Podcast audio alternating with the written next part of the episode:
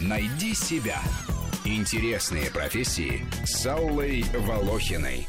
Художник. Как считают ученые, доисторический человек не мог рисовать для удовольствия, а делал это с намерением расположить к себе мироздание. Животных на стенах пещеры изображали, привлекая удачу на охоте. Однако рисунок слонихи, прикрывающей хоботом своего слоненка от нападения тигра, говорит нам о другом. Даже в те дремучие времена люди использовали живопись для выражения своих чувств и эмоций, а зарабатывать на этом художники стали позднее. Эта картина излучает странное спокойствие. Красные пятна – это трогательно? И сколько она стоит? Кажется, 30 тысяч. Проверю, если хотите. Да уж вы проверьте. По-моему, цена чуть завышена. Вы что, купите эту дрянь за 30 тысяч? У чувака кровь пошла из носа, и он просит 30-ку?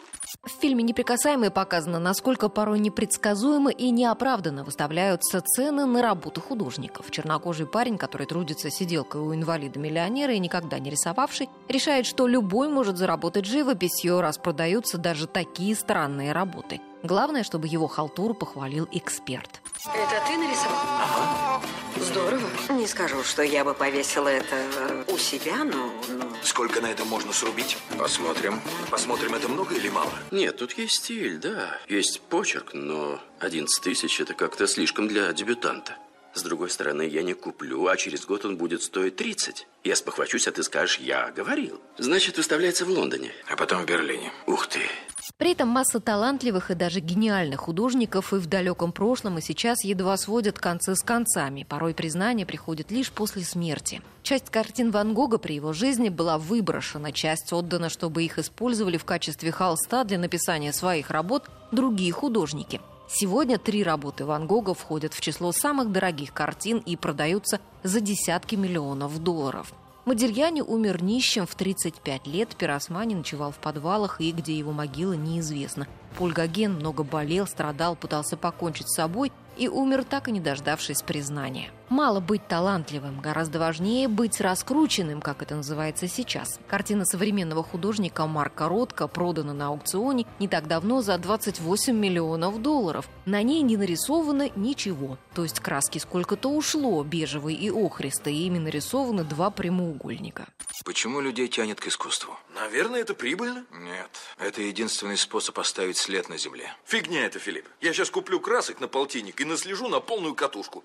Одним из тех, кто был не только гениальным художником, но и талантливым дельцом, считается Сальвадор Дали. Несмотря на свою экстравагантность, он был вполне практичен, когда речь шла о деньгах. Мог приврать покупателю картин, что использовал в красках осиный яд, чтобы обосновать высокую цену. А когда расплачивался в ресторане за обед, на оборотной стороне банковского чека писал пару строк для владельца заведения, небезосновательно рассчитывая, что тот захочет сохранить автограф знаменитости у себя и не станет обналичивать чек. Я ведь до этого-то у художника жила. Уж больно он любил, чтобы его хвалили. Все пейзажи рисовал. Он, бывало, поставит дерюгу, мазнет по ней кистью, отойдет в сторону и глядит. Забыл, как он эту дерюгу называл. Манпер.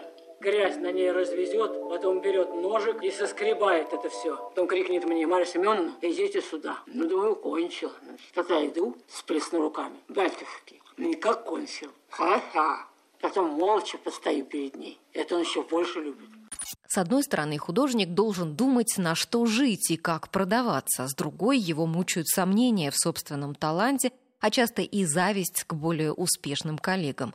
Быть творцом нелегко. Однако посреди невзгод нужно помнить одну из 10 заповедей, оставленных великим хулиганом и затейником Дали. Она очень проста. Художник, рисуй. Меня удручает лишь то, что я не сумел тебя убедить. Мои картины – свидетельство большого таланта художника. Любовь к искусству и умение держать в руках кисть еще не делают человека художником. Нужен внутренний свет. Рубрика об интересных профессиях выходит по понедельникам, средам и пятницам. А большую программу «Найди себя» слушайте по воскресеньям в 12 часов. «Найди себя». Интересные профессии с Аллой Волохиной.